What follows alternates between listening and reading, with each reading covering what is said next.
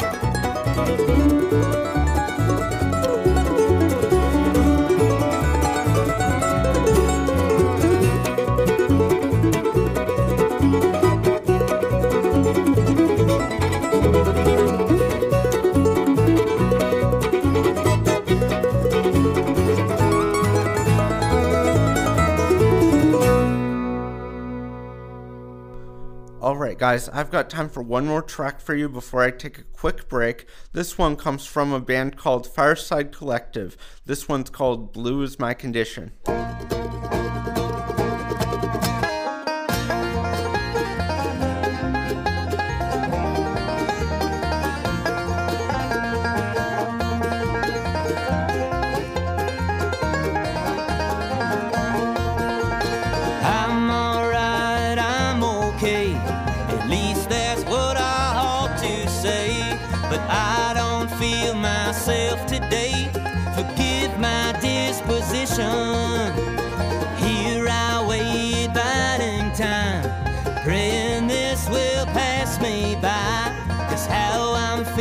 Far from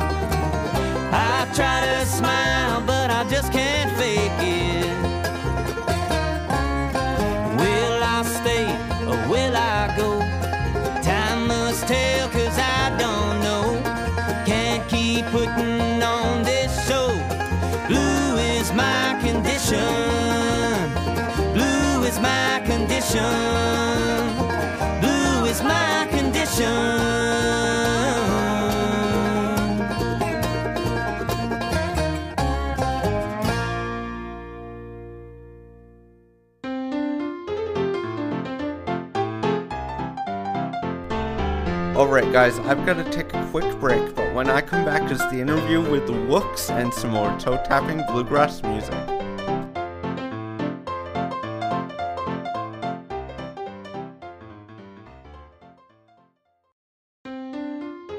Hey guys, welcome back. Let's jump right into the interview I had recently with the Wooks.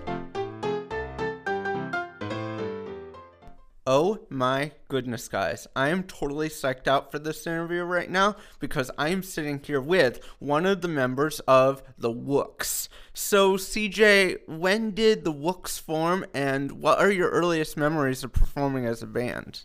The Wooks formed in in and around uh, the middle of 2014. Um, we uh, we played a lot of private gigs early on, and one of the first like full on band gigs uh, was at a place called uh, Keeneland, which is a horse ra- a famous horse racing track here in Lexington. And after the show, it was really fun because it was one of those situations where, you know, people might not have been at the event to listen to music, but we kind of were able to um, rein the crowd in and get people interested in what we were doing. It was a lot of fun, and we talked in the parking lot about uh, a band name and uh, making it official and. Uh, you know what kind of t-shirts we were going to get right off the bat so that was kind of the first gig and then our first like real festival play was probably uh, festival of the bluegrass here in lexington kentucky that's a really great traditional bluegrass uh, music festival and was uh, special for me because i grew up uh, attending that festival Who are your musical influences? um, as a five piece band, we all have, uh, you know, a pretty diverse uh, group of musical influences, but I'll, I'll try to speak to the ones I know that we all share. As a bluegrass band, and this time, it's it's very difficult to play the style of music that we have and not be like heavily influenced by uh, Tony Rice and uh, that generation of bluegrass musicians that came along with him, the Jerry Douglas, Sam Bush, all those guys, um, Bela Fleck, um, and then also like J.D. Crowe and the New South and uh, that that whole '70s bluegrass crew, and then uh, a lot of us um, listen to you know the Flatt and Scruggs and Monroe and Larry Sparks older um, versions of of bluegrass, and then there is a ton of influence in the outside of the bluegrass world, like Tom Petty, the band. Um, I particularly love uh, Van Morrison, the band, uh, Levon Helm, um, Rolling Stones, um, Jerry Garcia. Um, you know, all of us listen to a lot of different things, um, a lot of old time uh, fiddle and banjo music. And um, singer songwriter music is a huge part of what we do. John Prine, Townes Van Zandt, um, Robert Earl Keen, and taking that like lyrical content and kind of maybe jamming a little bit more amongst those types of lyrics has kind of become what to me the Wooks uh, sound kind of is. So, CJ, what recognition has your band received? The Wooks, uh, we've we've won some awards and been nominated for some awards. We we won the RockyGrass Band Contest in in uh, 2016. We were nominated for an IBMA uh, Momentum Award, and there's been probably quite a few things that uh, you know recognition that we've gotten. However, I don't know, like my favorite uh, memories of that kind of like getting recognized or some kind of milestone or has been more like you know things like going on the road and opening for that you look up to like the Stringdusters or or oh, we we've done uh, some opening uh, runs with Tyler Childers who's a friend of ours and it's really fun was fun to get to share uh, these audiences and see them, uh, all these people showing up to like see your friends play and being able to be a part of those bills.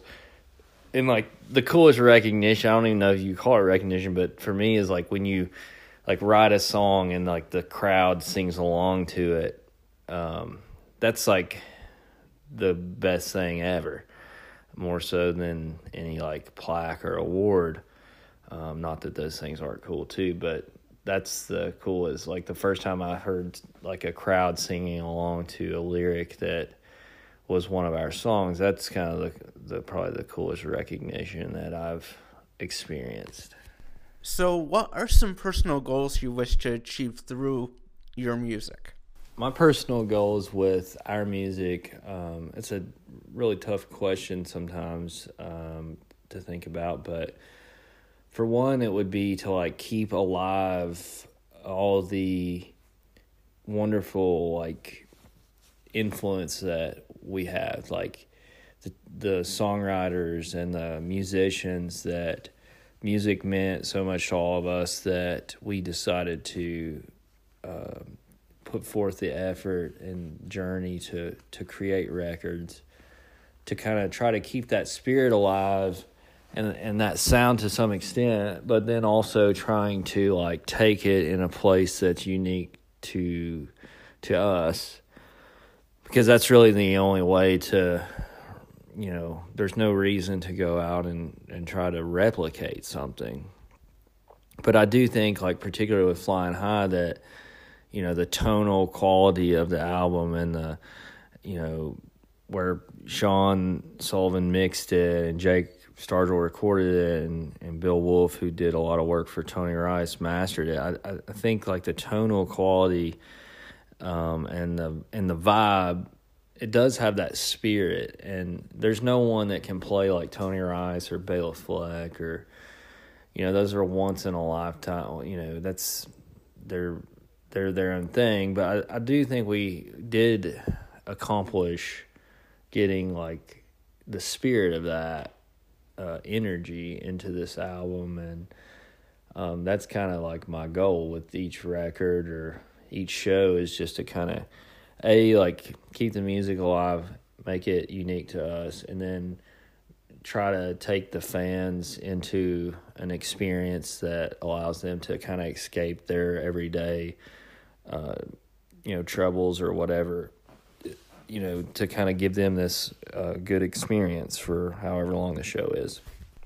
So, do you have a website and/or social media that fans can find out more about the Wooks on? Um, our uh, website is uh, you can find us at wookoutamerica.com and all our social media handles are at wookoutamerica. So, where did the inspiration for your new record, Flying High, come from? You know, the inspiration for this album really kind of come came from each other. You know, like um, hearing these songs that each one of us were writing. Um, kind of gives you this excitement to kind of execute and create a uh, cool arrangement for your friends' songs, you know, and we each do that for each other and um, the musicianship and like creating uh, cool ideas around these lyrics, you know, I feel like the lyrics are the inspiration for all the Wooks albums that we've done.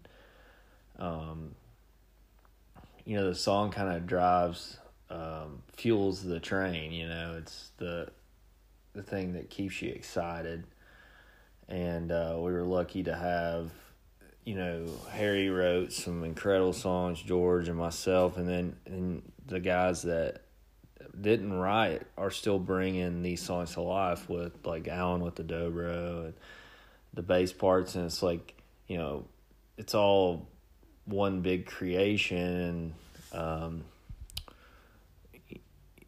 you know I feel like we try to play to suit those songs you know and and to lift the tunes up more than like showcase each one of us individually on our instruments which is something that you can kind of you know that's uh influence like the band was a lot that was kind of their philosophy and um, that's kind of what we're going for anyway and lastly, CJ, how would you introduce one of your favorite tunes off the record? As far as a particular tune on this album, um, I'll talk about one of mine because I I can kind of give more perspective on something that I've written. But there's a song called "Other Side," um, the other side um, on the album, and at the time I was um, in this space of I was kind of late to the table on discovering Phish, and I've always been a Grateful Dead fan, but like I've never I don't know that I never ever really tried to like channel or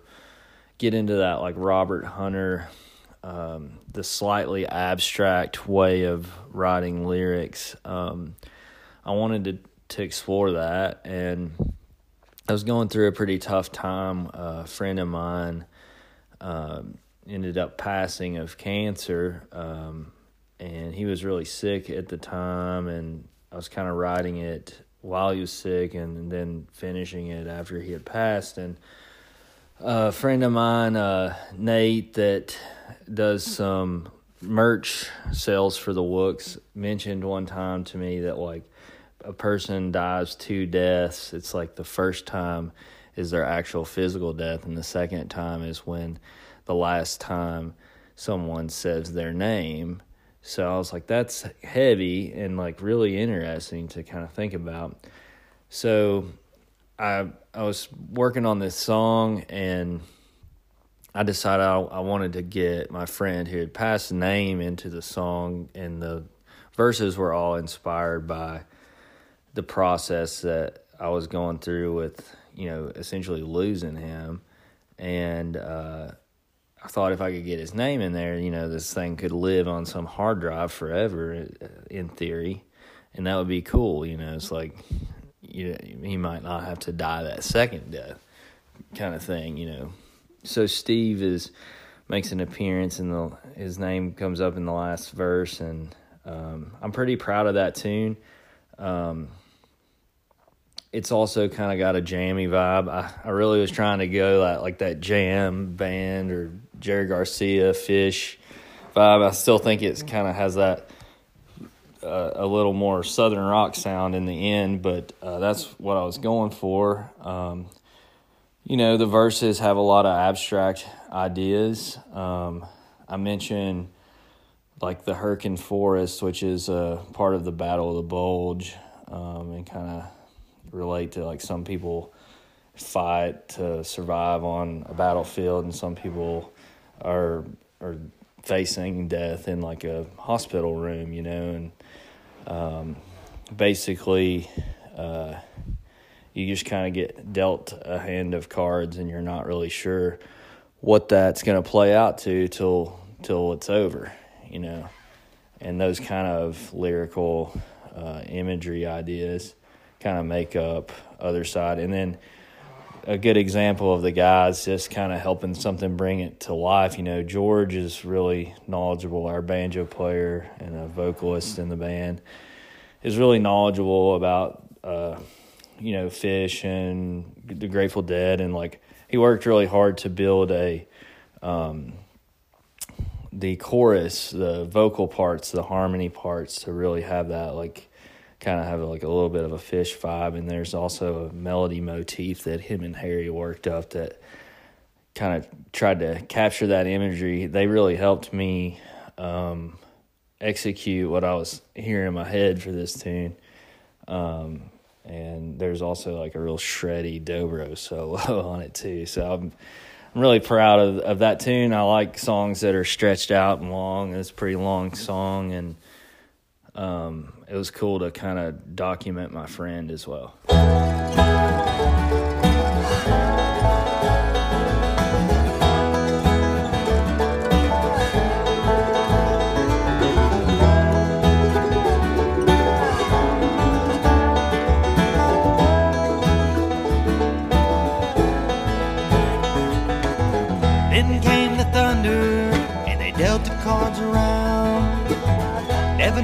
You're dealing with till they put you in the ground. Some draw their time in spades, some have to fold away.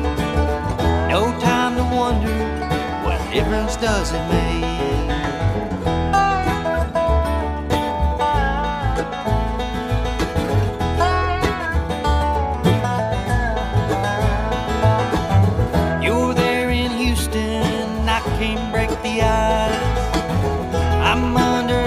This car, you're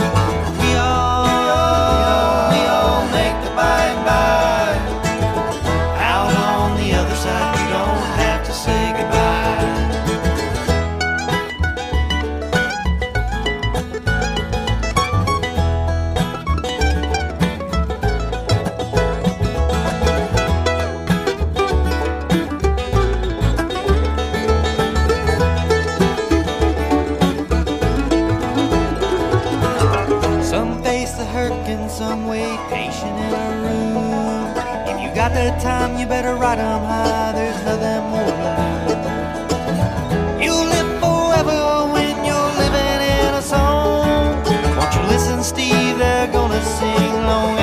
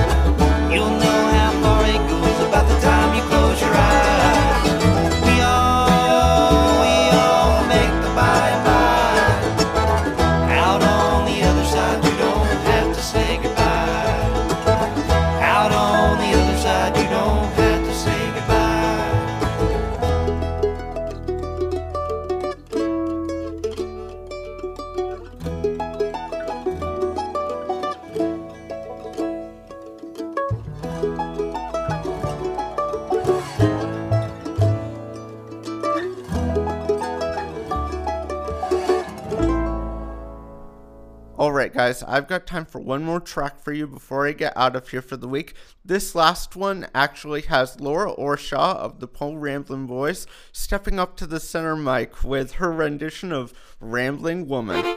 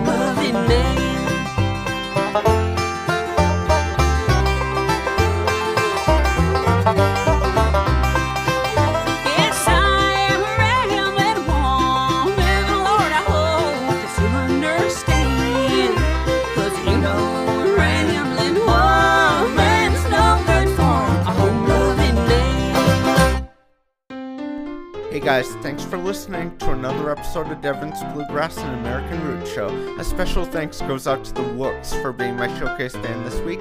Stay tuned for the next episode of Devon's Bluegrass and American Root Show coming out really soon.